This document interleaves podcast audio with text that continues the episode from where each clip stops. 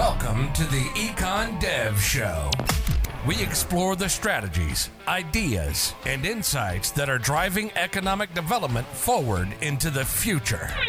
You'll hear new insights from passionate EDs about their successes and struggles. And you'll learn from attraction and retention experts about how to apply actionable strategies inside your EDO. We'll help take your organization, your community, and your career to the next level. Here's your host, Dane Carlson. Welcome back. Today we're here with Caleb McMahon. Caleb is the Economic Development Director for Port Angeles, Washington. Caleb, welcome to the show. Thank you for having me. Um, Port Angeles, Washington. Is that a port? Is that a city? What is that? It's both, actually.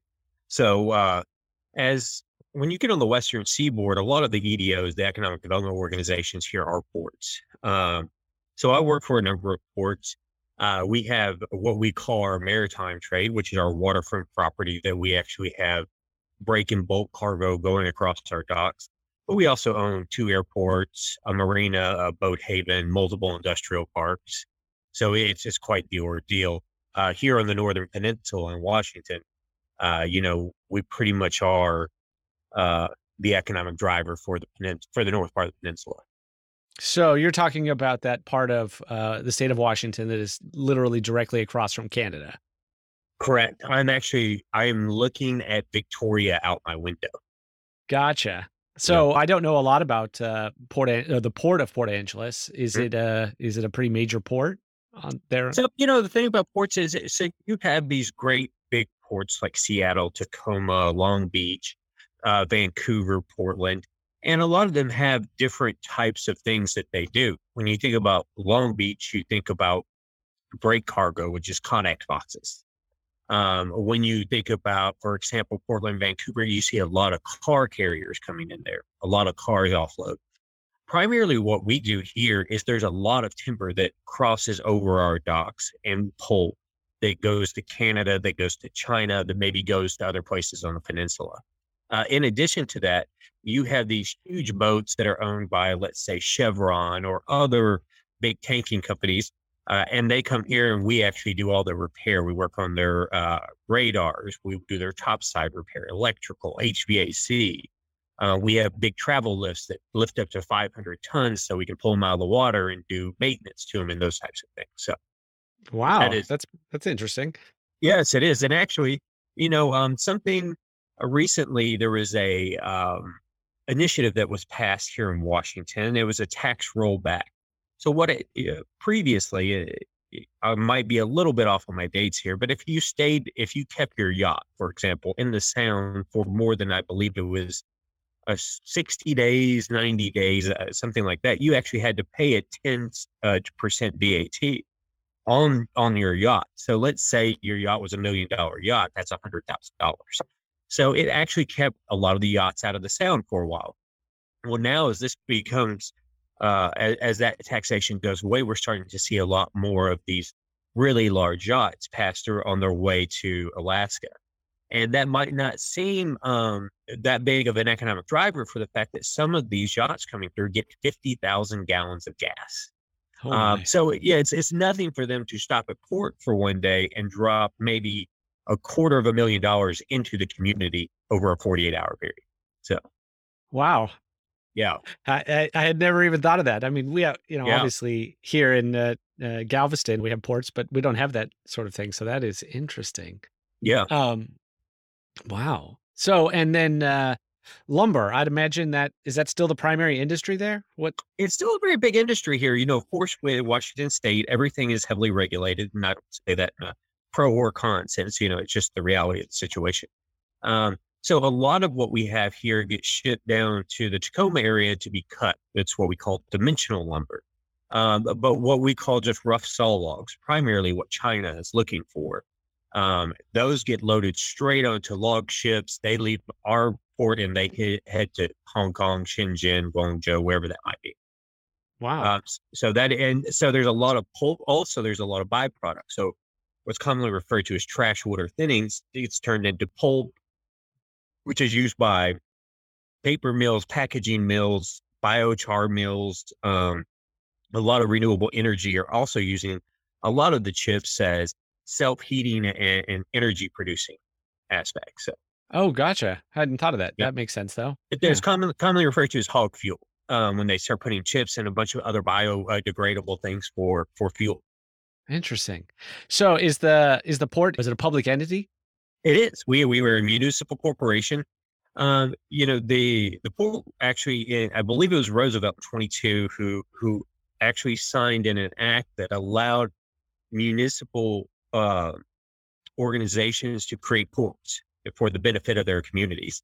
And this facility was uh, was voted in in 1922. We had our first pier by 1927, so they they adopted it immediately. Immediately. Wow. Okay. Interesting. So, uh, looking at your LinkedIn, you've you know been all over the place. You've worked all over the world. How did you get into economic development, and how did you end up there ultimately in Port Angeles? It's um, you know, I my father, my and my grandfather were both general contractors. I grew up on construction sites from a very young age, and um, my first degree that I got from Missouri Southern was in international finance and economics, and I was actually recruited by a British firm located in Shanghai, is where I was recruited to. So I moved to Shanghai, and primarily what they were what they were doing. This firm has since been bought by Colliers, but they they were a site selection group. Um, so we actually would go in, and what my job was to identify property for our clientele, uh, negotiate incentives, uh, negotiating utilities, any you know rent, anything there might be between our clientele and the Chinese government. Uh, and that would, you know, once we got that done, uh, I would pass them on to our other team who would do the architectural renderings, uh, engineering uh, drawings, and then we would actually go out and subcontract a Chinese uh, general contractor to build the facility, and we would manage that whole project. I was, you know, how I got into economic development was I used to be a site selector for years and years and years, uh, which is commonly the guy I'm sitting across the table from at meetings. So um, when when I came back home uh, in, in 2010, I went to law school. And after law school, I actually got recruited by one of China's largest maritime firms to come back.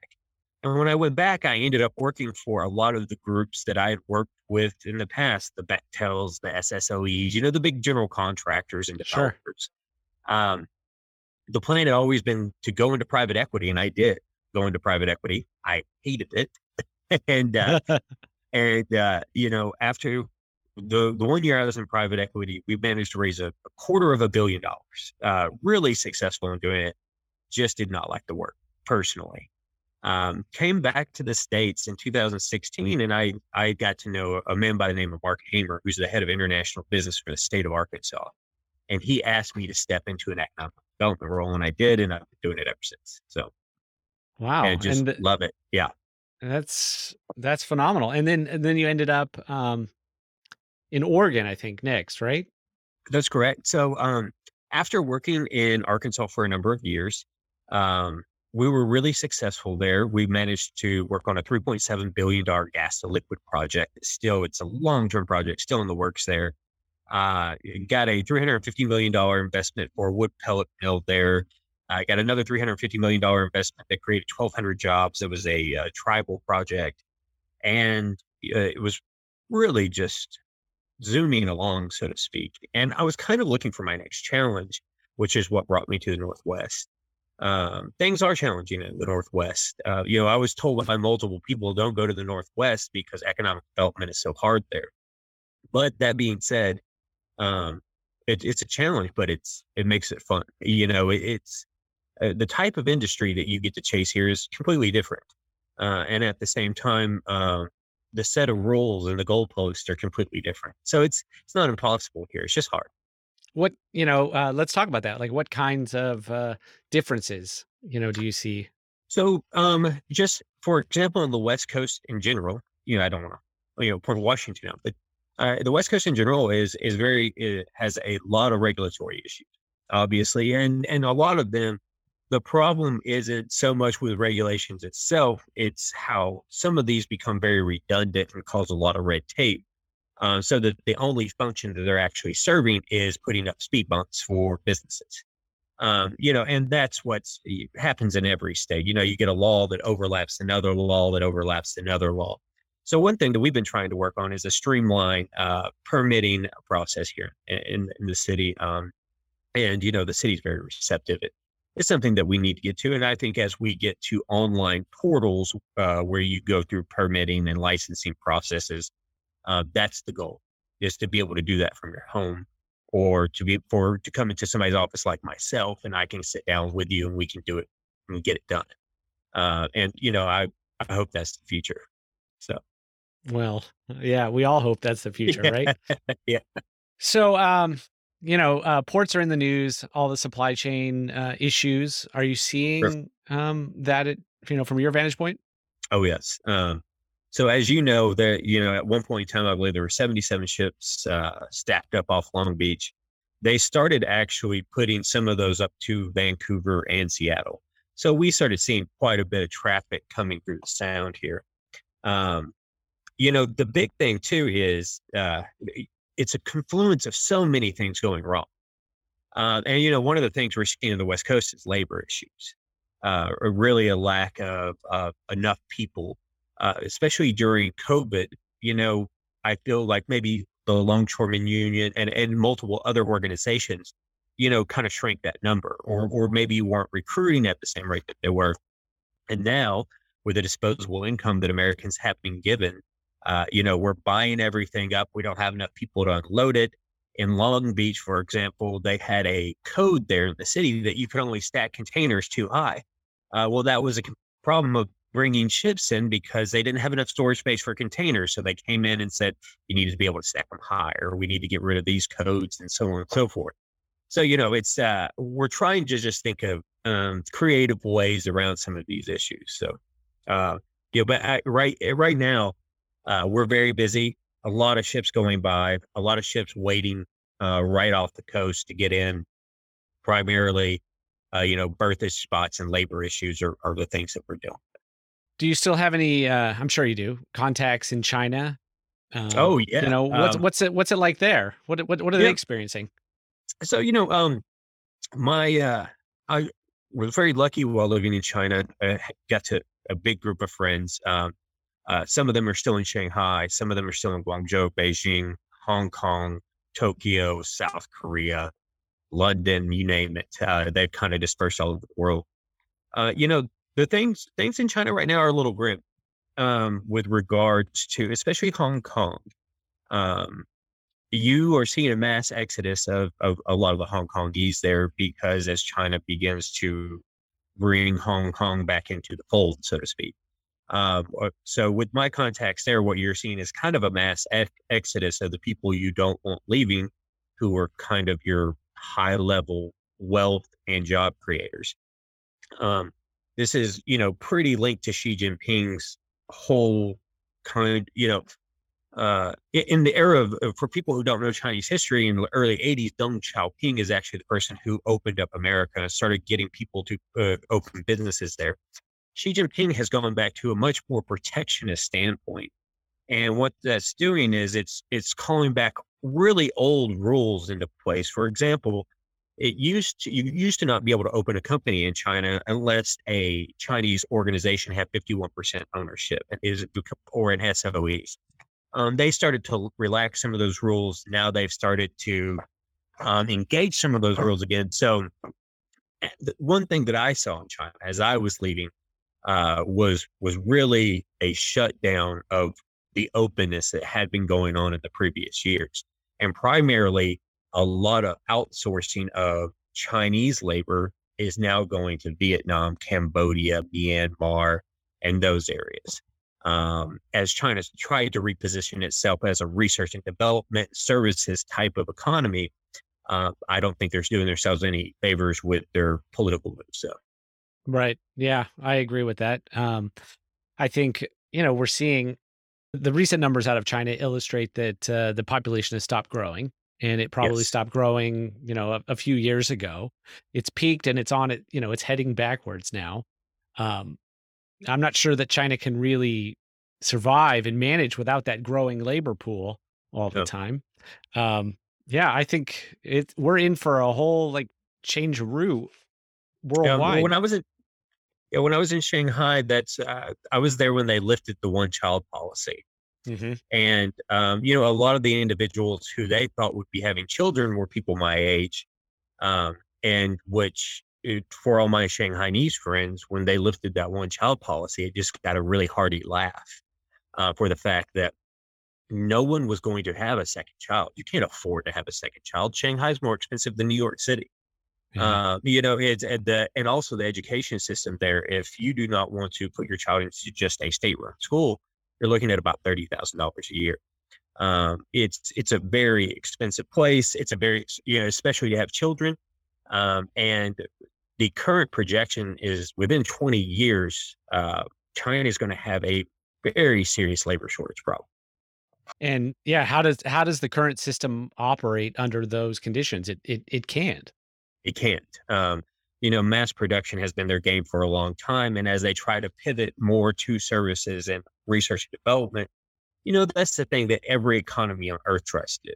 Uh, Mhm. Every town I've ever worked in, if when I was in the South, it was more heavy manufacturing. Of course, they wanted to go to uh, research and development. Makes a lot more money, a lot, lot cleaner, uh, you know, a lot less regulation to get through.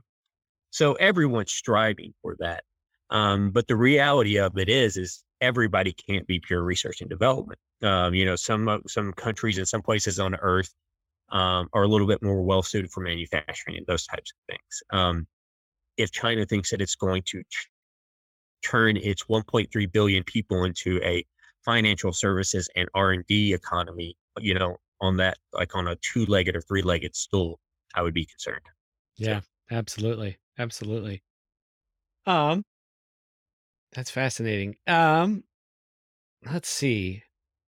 Up there in Washington, um, Mhm. you know, I've I I grew up in California. I started Mhm. doing economic development in California, and it was a challenge.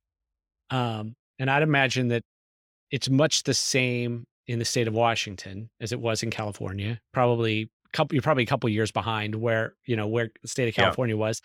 Um, you know, where do you see it headed? How do you where do you see things going?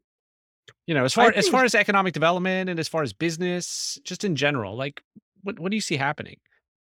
Well, here's the here's the odd thing. Um, I think the California is starting to kind of collapse under its own weight of regulation. Right. Um, is I, I hate to say this, but it's kind of a good thing in a sense because you see Oregon and Washington and other states now taking a look at that and thinking, hmm, you know, is that is that a path we want to follow? Or is, there a hybrid notion of this? Um, so I'm hoping that we be, we continue to stay business friendly. But that being said, uh, businesses really want to be. Um, I am. You know, when I was in the South, we had incentive systems where I could actually write big fat checks to companies to come and locate there. Can't do that in Washington State. Completely different uh, set of rules and regulations. Is that uh, is that illegal? Are incentives illegal in Washington state? I think I thought I read something that you can't do that or you cannot gift public funds here. And Gotcha. so, and the thing about that is, is it depend, you know, like any legal term, it's all about definition, how you Sure. define that. There was very specific legislation that I actually helped get passed while I was in Arkansas that allowed us to actually write checks versus buying equipment, then us carrying equipment on books and amortizing them and depreciating them and all those good things. So, um, but I I'm getting my door beaten down right now uh, by people who want to be here. Uh, you know, so it's people talk about economic development in the Northwest as it's uh, like it's this impossible thing. Um, what people don't understand is I've I've been to 36 countries at my last count. Um, this is one of the most beautiful areas I've ever seen. It's just a beautiful, beautiful area. Um, people want to be here. It's got a really strong marine backbone uh, as well. We have, and also we have aeronautical producers, uh, carbon, re- uh, um, a lot of new recycle technologies. So it's a, we're diversifying our economy here to not just be timber and not just uh, topside service. Uh, we're starting to build a bit of a cluster here of actual boat builders. By the end of the year, I think we'll have about six international, national and international boat builders here on the peninsula. So, as you know, cluster building is a big thing right now because as it brings a, a certain specific labor force into an area, helps your lo- logistics and your just supply chain. So, absolutely. Um, so we're doing a couple things at once. You know, I'm trying to help. We're trying to build that cluster while we're also trying to diversify. Um, and you know, right now, uh, as I said, over Thanksgiving break, I must have got seven phone calls of people looking for space in Port Angeles and wanting to be in Port Angeles. So, wow. And you know, where are they? Yeah. Where are they moving from? What you know? What parts of the? A lot of people are coming from Seattle. Gotcha. You know, because the thing about it is, is if you watch Seattle in that area, and it's not unique to Seattle. It's you know San Francisco or Portland or where they gentrify a lot of their businesses out. Right. Um, so we're starting to see the closing of large shipyards and things like that. That ultimately the city has just decided this is no longer a heavy industrial base area. This, you know, they start building condos and things like that. Right. Um, for example, here uh, we are developing about 18 acres of waterfront heavy industrial, and it's some of the last on the sound. Um, there was another 20 acres that was being developed that I thought, oh, that will be our competition until they just put up condos on. So they so they they're taking that heavy industrial ground, and you know once it's gone, it's, it's kind gone. of gone. It's yeah. it's really hard to get new industrial ground zoned here. So uh, it, it just doesn't pencil out for a lot of the groups. So what we've had to do here is to change our approach to make it viable. We're looking at actually building our own buildings and then leasing those because those are that's the way you stay financially viable. If you're just going to live off industrial dirt leases, you're not going to make any money. Um, and that being said, so what a lot of groups of ports have done have they sold their land or leased their land to large scale developers that have then uh, made large scale apartments, uh, much more of a gentrified type of look. Um, and you know, it makes sense for their community from a monetary standpoint the one thing that I'm trying to keep in Port Angeles is a strong economic backbone because what you see in a lot of these towns around these big metropolitan areas is as they become veteran communities, they become service communities. And those service sure. communities, it takes about two and a half of those jobs to equal one good paying manufacturing job. So, right. And uh, yeah, that's the key. Yeah, absolutely. That is the key. Absolutely. Well, so, Caleb, this has been uh, phenomenal. I have uh, I've learned so much, and I think we could you know do this all day. Uh, well, but, I uh, appreciate it. Um, yeah. I appreciate the time.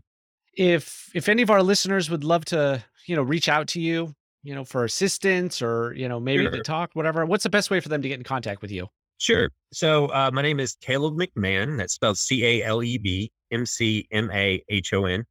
And uh, my phone number is 870 209 3165 have no problem putting it, putting that out there. I get called all the time by every person on earth anyway. So uh, if they need anything at all, please give me a shout. And I'm also uh, very open to people just giving me a shout if they they want to pick my brain. I've been kind Good. of been around. Um, I can't. A lot of the people in the in our, our tenants commonly will use me for financial forecasting or something like that because they don't have anybody on their staff who can do that. So sure. I try to lend out my uh, my skill set as much as I possibly can. So. Well, uh, you you've had a wide and uh, you know varied set of experiences, and uh, I hope that at some point in the future you'll come back on this uh, podcast and we can talk about some other kinds of issues. But uh, you know, you've been a great guest, and it's been really awesome having you today. Well, I appreciate it, Dan. I hope you have a good day. Thank you. You too. Right. Bye bye. Listening to the Econ Dev Show with Dane Carlson. If you're an economic developer who never stops learning, for more expert strategies, fresh insights, and new ideas to take your career, organization, and your community to the next level, visit us on the web at econdevshow.com.